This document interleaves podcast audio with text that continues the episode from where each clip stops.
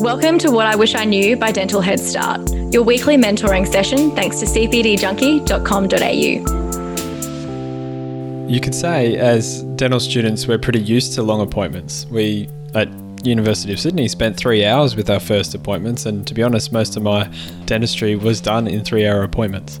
But maintaining focus through a dedicated appointment with three hours worth of challenging work to do for an anxious patient can be really hard to keep your focus but it's also something that can really help both your patients by doing a lot efficiently in one appointment, but also yourself in doing higher production per hour. There are a lot of benefits to doing long appointments, but it is not easy. And Dr. Michael Frazis in this podcast talks about how to maintain your focus for a long appointment and what specific things you need to be thinking about and focusing on, and also what you shouldn't be focusing on. It's not as easy as just going at it doing a long appointment and not thinking about the challenges and the mental strain and fatigue that you'll be under. So there's no doubt this is an important topic to think about, and hopefully these tips help you out. Now, just as an aside, Prime Practice used to sponsor the podcast. They're friends of the podcast and they're doing a great job. We always used to talk about communication and Prime Speak, and I want to share that Virtual Prime Speak, their online three day event, which is live and interactive, is 45% off at the moment on CPD Junkie. If you go to cpdjunkie.com.au, search Virtual Prime Speak, or go to the Junkie Deals page, you'll find this huge discount which is only available until about mid December. Go to cpdjunkie.com.au right now and get a huge discount on Virtual Prime Speak and other courses. We're pushing for this to be the one place where you can find all of dental CPD and some huge industry discounts. I hope this is making your CPD life easier. All right, so let's hear from Dr. Michael Frazis telling us about his most recent case, where it took the time and focus to get the outcome he's looking for. There's a case that I, I, I put up. Uh, it's actually probably the most recent one that I put up. So that was a case I spent about four hours on these three teeth. I mean, early on in my career, four hours to do these three teeth would have been just near impossible. I could have spent the whole day on it and it just would not have worked. Um, and it's basically because I was just fluffing around or doing different stuff and I didn't know what I was doing or how to do each procedure and all that. But once I kind of had a few years of maturity and sort of experience, I could cut it down to four hours. And you say, well, four hours, it's heaps of time. You can spend, you know, four hours, you can do, you can do a whole mouth in four hours. But these three teeth, it was all three of them had endo. One of them needed the endo to be redone two of them needed the post to be removed and replaced. They needed new cores. They needed new temps. We needed to do an aesthetic mock up on it because the patient sort of lives uh, about you know three hours away so there's no point getting the lab involved so it's just easier just to do everything on that same day so suddenly mm-hmm. that four hours kind of gets broken up into these couple of little you know segmented slots like we were talking about you know before we started recording you just sort of break your time up into these little chunks and then you go okay i've got an hour and a half to do this you know mock up and then i've got half an hour to dismantle everything and then i've got half an hour to put it back together again and then i got an hour to do the the temporaries. And then you sort of break it up and you're like actually that doesn't feel like a lot of time to do all these steps and that's in addition to you know interruptions nurses coming in to try and get you know the instrument that you borrowed from the previous patient or the nurse coming in to tell you that oh you know your patient tomorrow has cancelled. Do you have anyone to bring into that slot?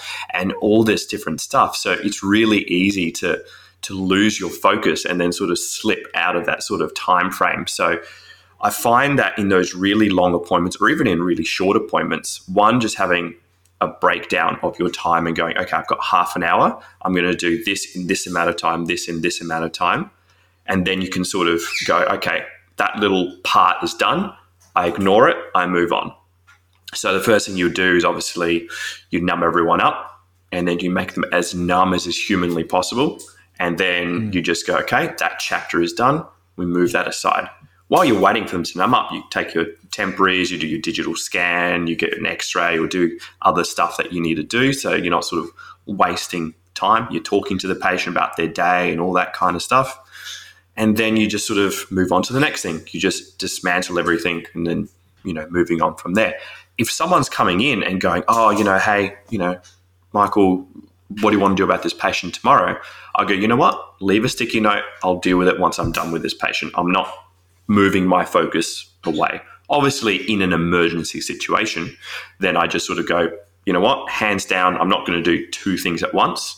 I excuse myself and then go deal with it. It's only happened mm. very rarely. There was a patient that just couldn't get out of the chair. He was just a very elderly gentleman and he was one of my patients. So I had to stop what I was doing, move, get them out of the chair, come back. But I used that time where I was waiting for the patient to get numb, so it wasn't impacting on everything else. I said, you know what? I'm going to numb the patient up. I'll be with you in five minutes, and then I'll do it then. So I'm not getting distracted at a time where I need to remain focused um, on things. And so having those sort of sections where you're just working on one task, one task only, and then you put that task aside and then you move on just allows you to keep focus on doing as good a job as you can. And if someone comes in to interrupt that focus, the phone rings, someone walks in the door, you stop what you're doing and then you go, no, I'm not going to deal with this right now. You leave a note, you leave a message, you come back later or something like that and then you go back and do your your task. If you're trying to sort of,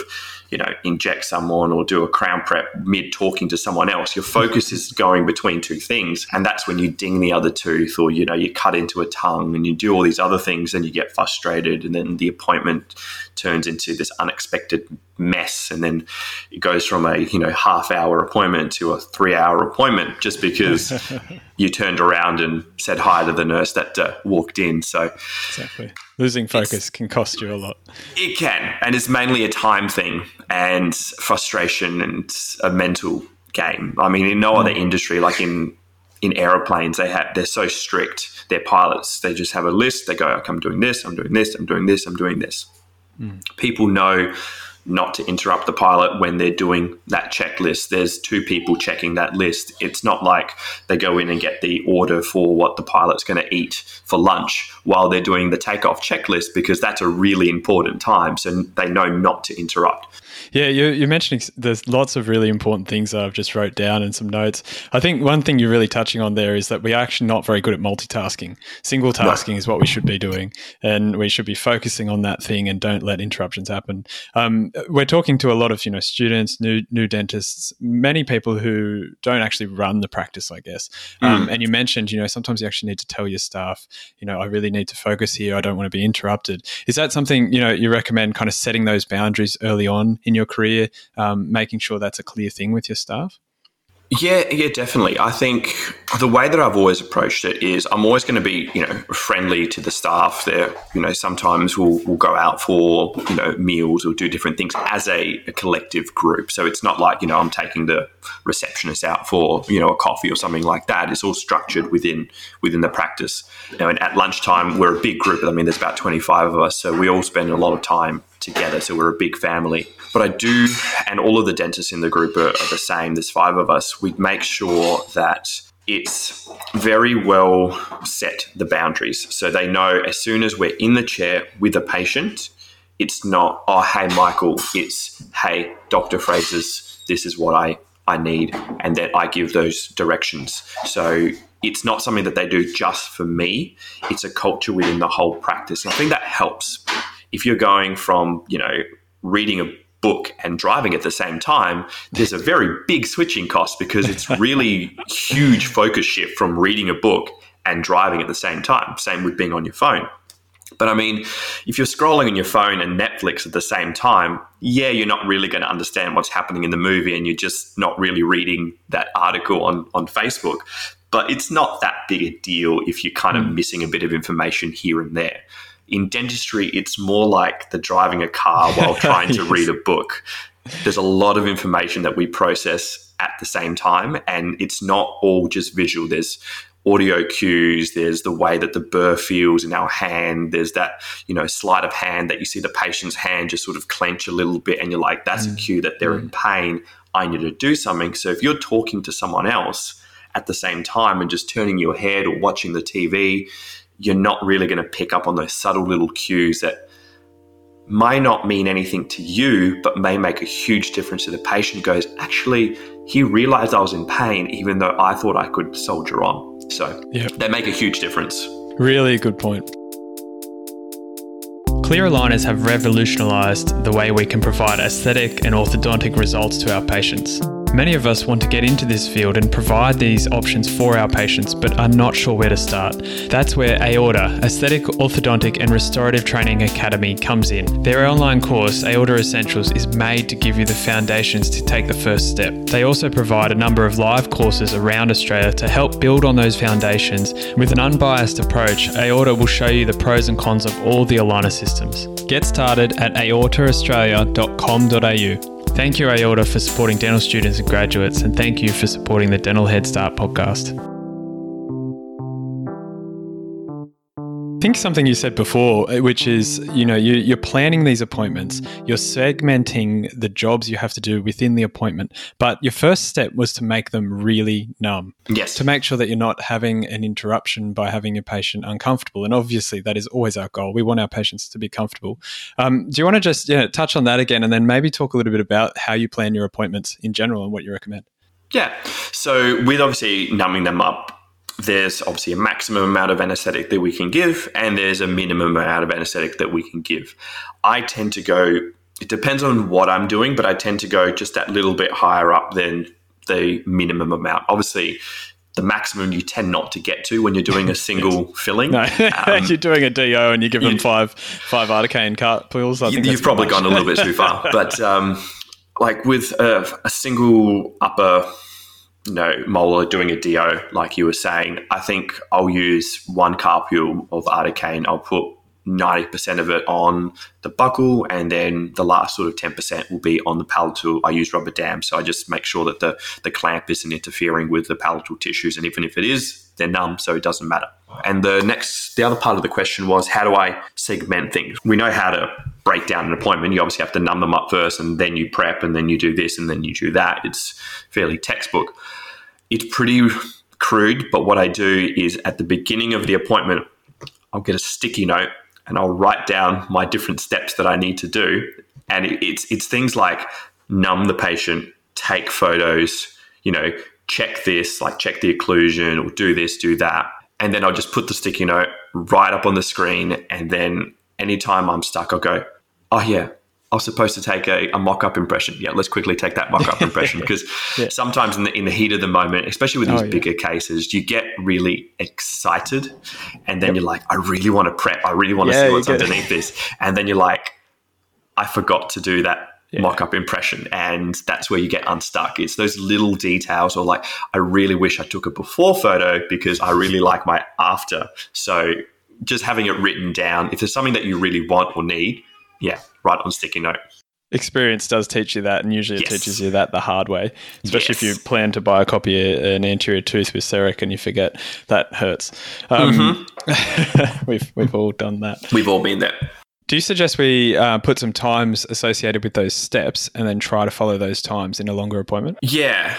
So I do put some time aside. It tends to be a bit arbitrary these days. Um, and by arbitrary, I mean I just sort of pick a random time out of my head. I kind of know how long I roughly take for things, so and how long I want to spend for certain bits. So you have obviously a really simple occlusal filling, let's say, and there are times where I get, I wonder how long it takes me to do this from injection to patient walking out the door. And you just sort of put a stopwatch on, you know, you can just Google timer or stopwatch and then just press start do the procedure and don't do it as fast as possible. Just do your normal procedure with just as minimal fluff as you can. And then you kind of realize, oh, it doesn't actually take that long to do this. Why have I blocked off all this time for it? And obviously, when you're first starting off, you you know block an hour for an occlusal filling because you know it takes a long time to get your head around things. But then after a while, you kind of realize, yeah, I can do it in like you know 30 minutes I can probably do an occlusal filling in about 10, 20 minutes, but I don't book 10, 20 minutes because that's a little bit ridiculous to be running up and down the corridor trying to get the patient in just so you can save time. So there is a little bit of, you know, leeway with things like that. It's a really good point. If you're measuring your own times, um, there's there's a law. I'm sure there's a name for it where um, the job or the project will expand to the time that's given to it. That's Oh, why you do really good work the night before your assignments are due because you don't Mhm. have much time. Um, and it's the same kind of thing, I think, with dentistry. You shouldn't shorten your times unnecessarily, but it is interesting to know that because you booked 40 minutes for an occlusal, it took 40 minutes. it should have Oh, yeah. 20. I can take Um, two hours for an occlusal. If you want me to take two hours for an occlusal, I will take two hours for an occlusal. Yeah. I can do it in 10 minutes and I can do it in two hours. The same occlusal filling, I will fill that whole time. It's amazing how much tint you can do in a two hour appointment, how much microanatomy you can add to those fissures. I think there's a lot of good content here about maintaining focus during those long appointments, and really it's about planning, segmenting your time, and knowing what you're doing. Thank you so much, Dr. Michael Frazis, for sharing that with us. Thanks for having me. Thank you so much for listening to the Dental Head Start podcast. I genuinely hope this is helping you become a better dentist. So if you like what you're hearing, make sure you subscribe on your podcast player. And I want you to do me a favor. I want you to go to social media and share something that you've appreciated from us with one of your friends. That's how the word gets out. That's how more people gain and benefit from what we're doing. And if you're a dental student or a graduate and you want to get a head start, go to dentalheadstart.com to find everything we're doing to help dental students become great dentists.